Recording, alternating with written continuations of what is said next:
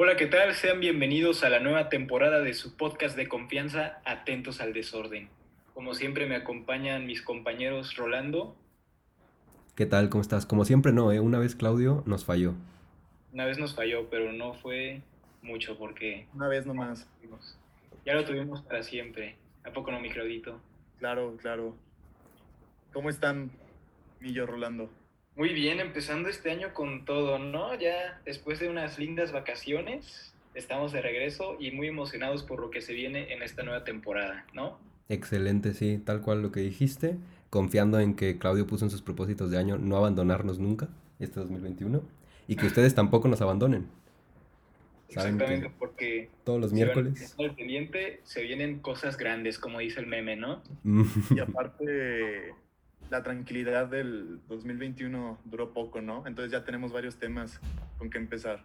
Sí, porque si han estado pendientes, o sea, empezamos el 2021 súper tranquilos de que, ah, por fin ya, como decían muchos, ¿no? De que ya empezó el 2021, ya se puede ir el COVID, ¿no? Ya regresamos a la nueva normalidad. Pero no, y luego con esto de la vacunación que va para largo, pues todavía podemos esperar estar encerrados unos mesecitos más. Sí, sí. Yo creo que la pandemia se va en un año de aquí de México, si bien nos va. Yo solo quiero regresar a clases, a clases presenciales, es lo único que pido. Es lo que pedimos todos. Sí. Pero bueno, aparte de, de, todo esto del COVID, la verdad es que el 2021 empezó un poco agitado en nuestro vecino del norte, ¿no? En los Estados Unidos. En el vecino de nosotros, ¿no? Si nos escuchan en Costa Rica. los mexicanos, sí, cierto, es que, es que tenemos, ¿cómo se dice? Una audiencia internacional. En Chile, en Chile también hay una parte importante, según... Gente en Alemania, en Inglaterra. Sí, según las estadísticas tenemos escuchas en Alemania, en Chile, en Costa Rica y en los Estados Unidos. O sea, ya, ya tenemos público internacional. Poco a poco vamos creciendo. Todo gracias a ustedes.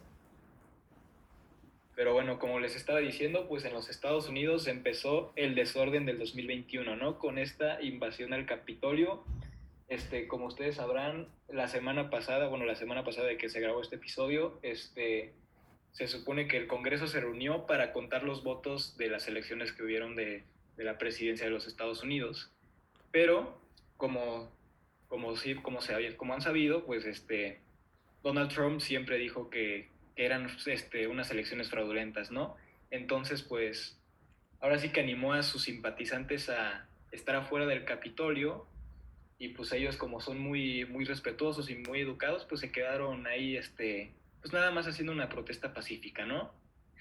Obviamente estamos hablando en un mundo paralelo porque eso no pasó, porque invadieron el Capitolio, tuvieron que suspender la sesión y pues salieron muy buenas fotos de, de simpatizantes en las oficinas de Nancy Pelosi, la foto de este compañero que estaba como que vestido de, de vikingo, o sea, la verdad es que fue fue un día muy, muy este, ajetreado que incluso tuvo repercusiones de que muchos pedían que ya que se activara la, la enmienda número 25, que básicamente este, dice que, que, pues tiene que renunciar el presidente. Y, este, y pues sí, la verdad es que fue un evento muy, muy polémico e interesante para iniciar este año con todo, ¿no? Sí, la cronología fue más o menos, como tú dijiste, Trump da un discurso y dicen que marchen al Capitolio como a la 1.11 a las 12 el Congreso ya está por confirmar a Joe Biden y miles de seguidores irrumpen en el, Capitolio, obviamente todos pro Trump. Entonces, a las 2.24, Trump critica a Pence por Twitter y dice que no tiene el coraje para proteger al país. Y a las 2.42 es cuando ya son evacuados Mike Pence y los congresistas. A las 3, lamentablemente, pues fallece una mujer por, por un disparo de bala. Este, y a las 3.36, la Casa Blanca activa la Guardia Nacional. Que ahorita creo que Washington está en, en toque de queda. En estado de emergencia. En estado de emergencia por esto de, la, de la toma de protesta de Biden. Sí, así es. Este, un día, eh, pues no, no sorpresivo después de que venimos de un año tan loco como el anterior, pero que esperábamos que no sucedieran más sobresaltos. Eh, ahí también viene después eh, la suspensión de Trump de, de Twitter, primero permanente y ahora, digo, primero temporal y ahora ya permanente. Eso también lo discutiremos hoy y en, claro, no solo en Twitter, en, en, Facebook, Instagram, Snapchat, en muchas plataformas. Sí, pero también algo que llamó mucho la atención y yo creo que no se tocó como debería haber sido en los medios es este la manera en la que la policía actuó, ¿no? Porque pues pudimos ver que como que, o sea, obviamente es claro ver que, que, la mayoría de los protestantes eran de tez blanca, ¿no? O sea, es algo muy evidente, sobre todo porque son simpatizantes de Trump. Y pues la policía se vio como que casi casi que les dijo, ándale, pues pasen al Capitolio, están en su casa, hagan el desastre que quieran. Pero, por ejemplo, podemos comparar lo que pasó en el Capitolio con otra de las protestas más famosas del año pasado, que fue la de Black Lives Matter, que pudimos ver que eran, eran de las protestas más pacíficas que, que pudieran haber y de todos modos la policía hizo un uso de la fuerza muy evidente, ¿no? Incluso hasta se detuvieron más o menos 14 mil personas, murieron unas cuantas más y pues el saldo del Capitolio es solo una docena de detenidos y una, pues una mujer muerta desafortunadamente. Pero pues sí se ve esa brecha entre cómo actuó la policía en una protesta de personas en su mayoría afroamericanas y en esta que pues fueron ahora sí que, y no por generalizar, pero pues alguno que otro supremacista blanco, ¿no? Y aparte que era una, una protesta abiertamente violenta porque llevaban armas. Y sí, mucha gente planteó esta hipótesis de qué hubiera pasado si los manifestantes hubieran sido este, diferente a la, que, a la que fue. Probablemente hubiéramos visto mucha más violencia también de la parte de policía, por parte de la Guardia Nacional. Pero pues Estados Unidos a fin de cuentas es un país profundamente racista y no sabemos hasta dónde vaya a escalar esto. ¿O será acaso que la primera, la, la guerra de secesión estadounidense empezó por racismo y el segundo conflicto armado que tenga Estados Unidos en su historia será también por racismo? Yo creo que muchas brechas que quedan ahí todavía por cerrarse y cuando llegue Biden al poder va a ser algo que lo va a condicionar muchísimo, porque bien Trump se puede ir, pero pues toda esta gente armada este, que ya tiene movimientos que van tomando organización va a continuar ahí. Y ya ves que el FBI publicó en un informe que esperaban incluso que pudieran tomar estos grupos armados más congresos de Estados Unidos, incluso 50 congresos hablaban, y, y organizarse cada vez más, este, desestabilizando el país. Sí, como comentaba Millo hace rato, pues hay una incongruencia, ¿no? Eh, con lo que hace la policía, porque esto en Estados Unidos siempre ha existido en las fuerzas de seguridad y, orden público y es algo que yo, yo denominaría eh, mecanismos de respuesta racialmente diferenciados. O sea, pueden ser afroestadounidenses, pueden ser latinos, pueden ser inmigrantes ilegales, asiáticos, árabes y o musulmanes. Y comparado con una, una, protesta de un grupo caucásico, y evidentemente el número de efectivos eh, es distinto, el uso de la fuerza es distinto, cómo la eh, el mainstream media maneja la, información y el, resultado es, completamente distinto. Mm, yo, eh, al contrario de como lo, lo, planteó Claudio hace un momento, no pienso que Estados Unidos sea un país racista. hay racistas en Estados Unidos como hay racistas en todo el mundo y los esfuerzos para erradicar el racismo deberían centrarse en las implicaciones que tienen estos individuos en las áreas que dictaminan la vida de los afectados, como lo es el mundo laboral, la educación, el sistema de salud, etc.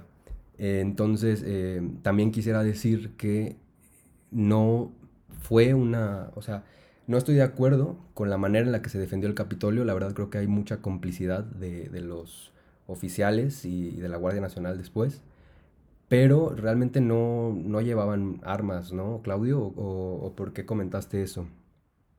No, es que hay un reportaje del Washington Post de Devlin Barrett y de Matt Zapot Zapotowski, ¿sí? que dice, que se llama FBI Report Warned of War at Capitol.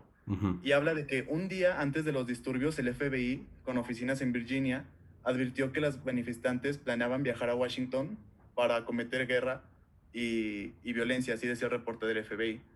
Y decía que los, que los manifestantes o personas que, que estaban en ese movimiento poseían mapa de los túneles del, Capitolio y que planeaban posibles reuniones en Kentucky, Penn, Massachusetts y Carolina del Sur. También se recibieron informes sobre amenazas llamando a la violencia por los lockdowns, que ellos consideran ilegales, y por los presos que han detenido, que según ellos es algo es algo ilegal y en esas llamadas ellos decían, go there, ready to war. O sea, vayan listos para la guerra. a lo que yo iba era que es un movimiento, al final de cuentas, este, armado. Hay muchas asociaciones armadas que se refugian en la primera enmienda de Estados Unidos y puede ser muy peligroso y una situación que si se llegan a organizar este, tenga mucha escalabilidad. Eso, a eso me refería. Ah, más que, pues, ¿Hubo disparos en el Capitolio, no, Rolls? Sí, sí, Hubo, hubo, disparos. Y, y, claro que también había eh, gente con, con, gases de estos tipo pimienta y todo este estilo. Y claro que llevaban ciertos objetos que, que pueden dañar tanto la propiedad porque se rompieron ventanas, eh, se rompieron puertas y todo para ingresar. Eh, pero afortunadamente lo que comentas del, del reporte no, no, se dio como tal porque mucho de lo que se mencionó ese mismo día y en los quizá dos, tres días posteriores es que eh, Donald Trump había eh, prácticamente incitado a la violencia y también eh, pues ahí como puesto en marcha una especie de golpe de Estado que yo no estoy de acuerdo porque un golpe de Estado necesita planeación, lo cual no hubo. Y, y, no hubo fuerza, no hubo armas, afortunadamente. Nada más rápido, este, ya para darle la palabra a Millo, lo que decía este artículo supuestamente es que ese informe desmentía lo que muchos funcionarios públicos pro-Trump intentaron decir que no, que eran este, manifestantes pacíficos y todo eso. Supuestamente este informe lo, lo desmiente, pero también este, hay que ver quién lo publica. Lo, lo, publica Washington Post, que es muy, muy pro-demócrata. Entonces es importante, qué bueno que contrastaste esas dos visiones, Rolls. Sí, claro, las fuentes a veces, ¿no? Como dices, hay que tomar de todo para hacer el criterio personal. Sí, oigan, y fíjense que ¿Se acuerdan que en uno de los tantos episodios que hicimos sobre las elecciones de los Estados Unidos justamente hicimos la pregunta de si iba a haber una reacción violenta por cualquiera de las partes que, que pudieran resultar perdedoras de las elecciones? Y pues al parecer, este, ¿ustedes se acuerdan que habían dicho en ese episodio de si sí creían que iba a haber manifestaciones violentas o no? Mm, no como tal, pero yo pienso que yo hubiera dicho que no. Pero no recuerdo. Yo, yo no recuerdo, pero sí he tuiteado varias veces sobre la guerra civil que podría existir en Estados Unidos en un futuro. Sí, de la profunda división. Sigan a Claudia en Twitter. a, todos, a todos. A todos nosotros. Atentos MX. principalmente. No, sí, pero yo lo que voy es que yo sí me acuerdo que, que había dicho que si perdía Trump era muy, era muy probable que, que, los manifestantes de Trump sí se, sí se iban a, a varias, a la redundancia, manifestar este, de manera un poco violenta pero no me imaginé que iba a llegar a estas, a estas magnitudes, ¿no? O sea, la verdad lo que vimos fue un poco indignante.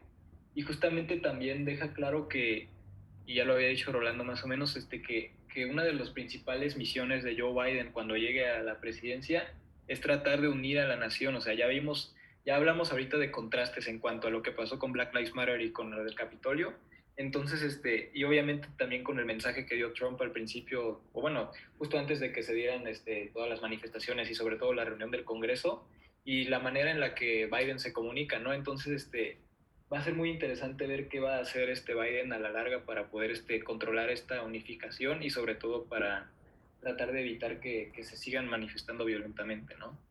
Sí, creo que no fue, no es un buen cierre para la presidencia de Donald Trump, que tuvo aspectos bastante positivos y la reacción internacional de, del evento, pues sí fue una, una, crítica y también un mensaje como de esperanza, que yo siento que al, al final esto perjudicó más a Trump y al, y al, movimiento, porque confirma a muchos mandatarios que, que, es preferible tener a Joe Biden, que la verdad no quieren esto, por así decirlo, y que no, no quieren estos sobresaltos y este no protocolo que siempre manejaba Trump, y quieren estar más eh, seguros de que las cosas van a estar estables. Eh, las palabras de Boris Johnson, ¿no? el primer ministro británico que dijo que era una, pues más o menos dijo que era una vergüenza. A Angela Merkel, que estaba un poco decepcionada, lo dijo, y, y varios, varias personas. Y, aparte de la unión de los ciudadanos que debe este, promover Joe Biden, a mí también me preocupa cómo se encuentra Estados Unidos en, sus, en su interior, en lo que se llama el Deep State, y en lo que es las instituciones que ejercen la violencia para generar el orden. O sea, ¿quién, ¿quién te va a aplicar la ley si vas a tener quizá en el futuro asociaciones como la FBI o como Homeland Security que están fragmentadas o incluso el mismo ejército puede llegar a fragmentarse con toda esta violencia que las hace repensar acerca de la raza, acerca del terrorismo y de todas estas cosas que, que van a venir evidentemente. Entonces, habrá, habrá que ver también cómo maneja Joe Biden este, todas esas situaciones. Por ejemplo, creo que hoy, hoy o ayer, renunció Chad Wolf, que es el secretario de Homeland Security, y es el tercer miembro del gabinete de Trump que se va. Entonces esperemos que la fuerza de Biden sea suficiente como para unir no solo a la población, sino a todas las instituciones que promueven el orden en el país. Y justamente lo que dijiste, Claudio, este, se está pegado a la definición teórica de un golpe de Estado, ¿no? Imagínate que ya se, se fragmente, como dices, todas estas instituciones, el FBI, la CIA y sobre todo el ejército, y se vayan en contra del gobierno. Ahí sí ya veríamos la muerte de la, pues de la democracia, ¿no? Que, que, que tanto presume Estados Unidos. Sí, exacto. Y pero yo creo que para un golpe de Estado se necesita la fragmentación del, del sector militar. Este, otra cosa será una revolución, una guerra civil. Pero pues ya veremos cómo esto se va manejando. Sí, este. Esperemos no llega tanto. Sí, o sea, yo creo que Biden va, o sea, tiene claro y de hecho en su discurso de aceptación de, bueno, de que ganó la presidencia dijo perfectamente que uno de sus principales objetivos era unificar a la nación. Entonces, pues yo creo que ya de tener más o menos planeado cómo puede lograr este objetivo, ¿no? Pero también otra de las cosas que más llamaron la atención es este, obviamente el impacto mediático que hubo, o sea, ya como dijo Claudio, renunciaron tres miembros del gabinete de Trump, pero sobre todo la reacción en redes sociales, ¿no? Muchísimas personas súper indignadas, pues ya vimos a muchísimos líderes como Boris Johnson, incluso unos que estaban diciendo que todo lo que pasó en el Capitolio era un ataque a la democracia, pero yo creo que lo que más llamó la atención fue la reacción de los principales dirigentes de las redes sociales, ¿no? Porque primeramente, como dijo Rolls, este, pues, cancel, bueno, suspendieron temporalmente la cuenta de Twitter de Donald Trump, que prácticamente era su principal medio de comunicación a lo largo de su presidencia. Luego siguió Facebook, este, bueno, toda la red de Facebook, que es Facebook, Snapchat, digo, no, Snapchat no, este, Instagram. Y, este, y ahora pues ya resulta que lo suspendieron de manera definitiva en Twitter. Entonces se armó este debate de que si estuvo bien, si estuvo mal. ¿Ustedes qué piensan? Mucha gente lo celebró por el resentimiento eh, contra, contra Trump o por las diferencias ideológicas que puedan tener, pero sí es un debate creo que más profundo porque es una censura sesgada completamente, en mi opinión. Claudio. Sí, yo estoy totalmente de acuerdo. No, no estoy de acuerdo con que le, le hayan censurado hacia Trump. Este, estoy de acuerdo con Rolando y creo que esa responsabilidad de decir, tú puedes decir este mensaje o no lo puedes decir, este, le corresponde más al ciudadano y a los organismos ciudadanos, que, que no estoy seguro que en Estados Unidos sean muy fuertes, que a una corporación. O sea, una corporación privada no tiene por qué meterse en ese tipo de asuntos, a mi punto de vista, y estuvo mal que lo hayan censurado así. Está tomando partido completamente Twitter. Claro, al final está favoreciendo a alguien y, y la gente va a tener un, un, impacto en ella y en las votaciones. Sí, está muy claro que se vio eso. Obviamente, este, desde hace mucho se había visto que muchas alertas de Twitter sobre las posibles fake news que daba, sobre todo en el periodo electoral que hubo el año pasado. Pero pues sí, estuvo muy mal que, o sea, tal vez la, la decisión no estuvo tan precipitada, pero sí llegó de la nada y este y obviamente se vio que se tomó un partido claramente, pero pues ustedes no creen que, obviamente no queremos que el monopolio de Twitter este decida quién, quién sí puede hablar y quién no, pero no creen que este merecía consecuencias el tipo de comportamiento que mostraba Donald Trump en redes sociales? Realmente hay cuentas en Twitter activas y que desde hace mucho tiempo y actualmente y seguirán haciendo eh, o publicando contenido peor del que alguna vez subió Donald Trump. Y no están eh, censuradas, ni, ni prohibidas, ni, ni, restringidas, ni con los mismos mensajes. Entonces no veo eh, la, la, diferencia. Y realmente ese día en el Capitolio, cuando él puso que, que Mike Pence no había tenido el valor de defender al país, inmediatamente puso que, que cuidaran a, las fuerzas de seguridad del Capitolio, que recordemos que los republicanos son el partido de la ley y del orden puso muchos tweets para tratar de medir un poco el descontrol, o quizá no tan descontrol, eh, en el sentido de los números, porque realmente los que fueron a su marcha eran unos números mucho mayores de los que entraron al Capitolio. Y, y lo que comentas es muy cierto, ¿no? El monopolio de Twitter, porque posteriormente a, todo esto que pasó, censuraron también y, bajaron de, Google Play y Apple amenazó de retirar a, otro, a otra plataforma que se llama Parler, que es eh, igual como un tipo Twitter y es muy eh, popular entre los conservadores. y, y, también está Donald Trump en ella. Entonces, eh, pues sí se está atacando la libertad de expresión, que es fundamental en, en, las culturas occidentales y en lo que ha construido el capitalismo. Y es lo, lo preocupante, ¿no? Sí, yo creo que Twitter y Facebook son cosas que se pueden convertir en algo muy peligroso para la libertad de expresión. Ya lo estamos viendo, este, ya tiene tiempo esto.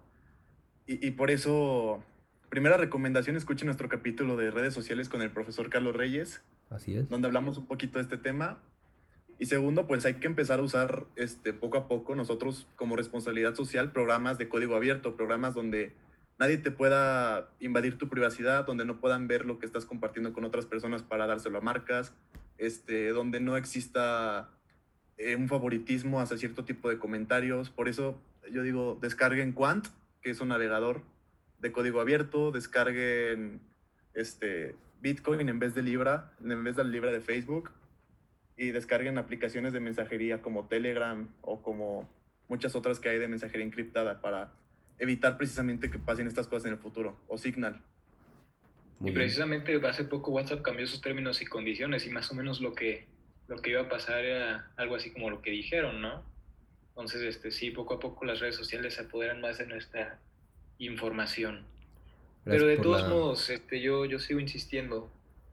Obviamente es cierto que hay muchísimas más páginas de Twitter que, que publican contenido mil veces más abusivo, pero pues también hay que medir las dimensiones, ¿no? O sea, Donald Trump es el, pres bueno, es, todavía sigue siendo el presidente más, de la nación más poderosa del mundo. Entonces, publicar cierto tipo de mensajes que pueden ser provocadores, irrespetuosos, sesgados, no sé, este, pueden, pueden este, ameritar algún tipo de consecuencia. Obviamente no la censura, pero obviamente sí merecerían un, como dicen, un estate quieto, ¿no? Obviamente no buscamos la censura, pero yo siento que se podría buscar otro tipo de consecuencias. ¿Ustedes qué piensan? Pues yo creo que se encontraron con una falsa excusa en un plan que ya tenían desde hace tiempo, porque esto permite también que uno de los mayores críticos eh, después de, pues de que Biden asumiera el poder, obviamente sería él como expresidente, y ahora ya se libran de eso. Y quieren, eh, porque se, se, suspendieron 70 mil cuentas más o menos, y se seguirán suspendiendo más, yo creo. Entre es la de Pati Navidad. Entre es la de Pati Navidad, que nada, nada, tiene que ver, pero pues atacaron a Pati Navidad. Y y, pues son 80 millones de seguidores los que tiene Donald Trump, o sea, son 80, y son 75 millones de personas que votaron por él.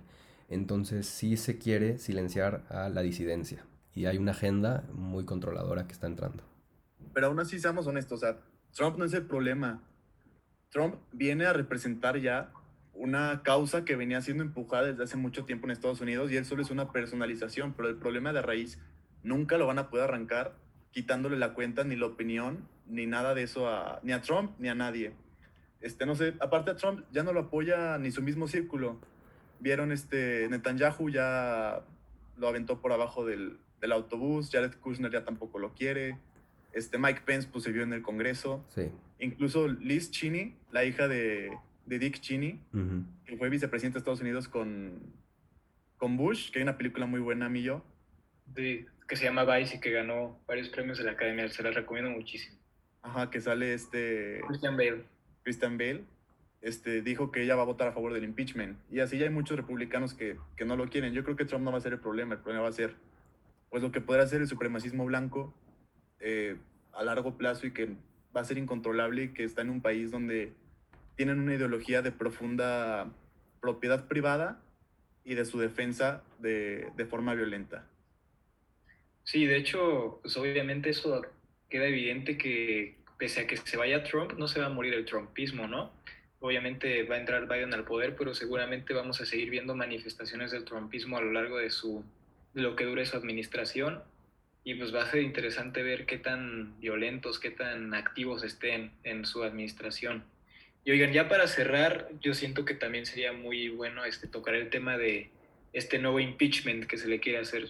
Si, si yo si tengo bien entendido, creo que va a ser, porque ya se, ya se está redactando este, el, el nuevo impeachment a Donald Trump y sería yo creo que el, el primer presidente en la historia de los Estados Unidos que, que tenga dos impeachments, ¿no? Es, es, eso no, no, estoy seguro. Pero pues está interesante y eso implica que, que, pues, ahora sí que si es declarado culpable, pues ya no pueda estar en un puesto público por el resto de su vida, no recibiría su pensión de presidente, ni, este, ni la seguridad, ni prácticamente estaría deshabilitado de la política de los Estados Unidos. Este, ¿Ustedes creen que se merece este impeachment este, a raíz de lo que sucedió en el Capitolio y obviamente de sus conductas que se han presentado a lo largo de, la, de, bueno, de su administración? ¿Tú qué dices, Claudio? Yo, yo creo que a corto plazo nos tiene que preocupar un poco qué es capaz de hacer Trump para mantenerse en el poder, ya sea para, en el peor de los casos, para buscar una reelección, que lo veo ya casi imposible, o para que no le den impeachment. Esa sería una que va a causar mucha inestabilidad. Este, yo creo también internacional, que eso no lo hemos tocado mucho con China, con Irán, y nacional. Y segundo, si es que el impeachment, el impeachment se lleva a cabo, no creo que haya tanto problema porque realmente las fuerzas ya están preparadas para que Trump pierda pero ¿qué va a pasar con los partidos, con el Partido Demócrata que está muy, muy dividido? Nada que ver. Ni siquiera el pensamiento de Bernie Sanders, que su, digo, ajá, de Bernie Sanders, que es de izquierda, con el de Joe Biden, que supuestamente es de centro demócrata. Entonces, va a haber una lucha interna en el Partido Demócrata muy importante y el republicano una reestructuración. Eh, entonces, no la tiene fácil. Cuando llegue Joe Biden, no la va a tener fácil, ni siquiera con la aplastante mayoría que va a tener para gobernar porque dentro de su propio partido ya hay mucha división sembrada. En mi opinión, em, el primer impeachment fue una farsa política, una persecución, realmente no había... Eh, si ponemos a... si contemplamos la evidencia que se tenía en, en esa ocasión con el fraude de las elecciones, y vemos la evidencia que existe en el 2020 con el fraude que, que, Donald Trump dice, había más evidencia el año anterior que en esa ocasión hace cuatro años prácticamente y que durante gran parte de su presidencia estuvieron eh, haciendo ruido con eso y, y pues muchos esfuerzos en, en, tratar de quitarlo. Este segundo impeachment yo la verdad no le veo sentido. Después de lo que pasó en el Capitolio, el propio Trump salió en, en televisión nacional y dijo que, que iba a ser una, una transición ya pacífica, que concedía, insistió que le robaron, pero ya concedió y, y ni siquiera va a estar en el evento dijo que no se iba a presentar, entonces realmente no le veo ningún sentido. Lo están haciendo más que nada marcha a marchas forzadas y pues no, no, no sé a dónde va a llegar, pero no le veo sentido. Yo creo que más bien este impeachment es algo simbólico, ¿no? Pues simplemente para ya descartar a Trump de, de cualquier este, poder, este tipo de influencia en la política estadounidense, de influencia directa obviamente. Pero sí, este, la verdad es que yo creo que es, aparte es más resentimiento que nada. Pero bueno, ya veremos qué, qué tanto va a poder desarrollarse o no este impeachment y pues obviamente estaremos atentos al desorden de esto, ¿no? Por supuesto que sí, el siguiente capítulo es precisamente de la transición. ¿Algo más que quieran agregar, compañeros? Yo nada más, la preocupación de la crisis económica a largo plazo que va a venir después de probablemente todos los incentivos que intente dar el Partido Demócrata, que hagan girar la rueda económica y la financiera, este, va a haber grandes problemas a largo plazo y la gente va a tener que buscar dónde meter su dinero. Por eso está subiendo tanto el oro y otras divisas muy importantes. Y pues ya aquí vamos a estar nosotros para mantenerlos atentos al desorden. Y ustedes también tienen que estar atentos al desorden, ¿eh? No, no, no cabe duda que también nosotros queremos incentivarlos a que investiguen, ¿no? Pero bueno, yo creo que esto va a ser todo por el episodio de hoy. Espero que les haya gustado. Como siempre, síganos en nuestras redes sociales, arroba atentosmx y pues como siempre estamos atentos al desorden. Es la vez que más hemos dicho atentos al desorden en todo el tiempo. Nos vemos. Gracias.